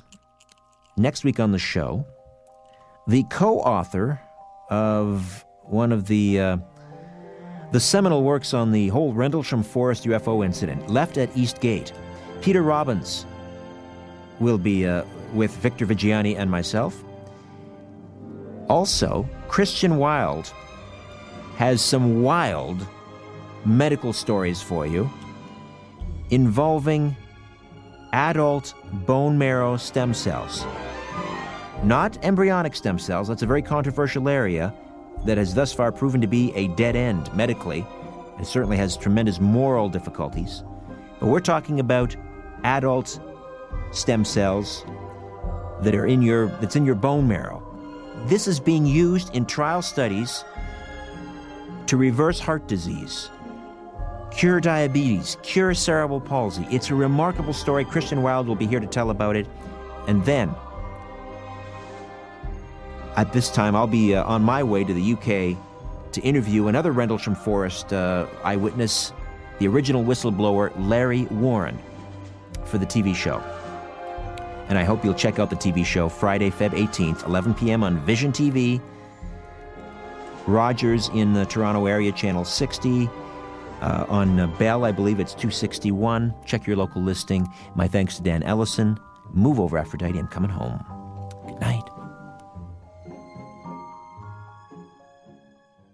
This podcast is proudly produced and presented by the Zoomer Podcast Network, home of great podcasts like Marilyn Lightstone Reads, Idea City on the Air, and The Garden Show.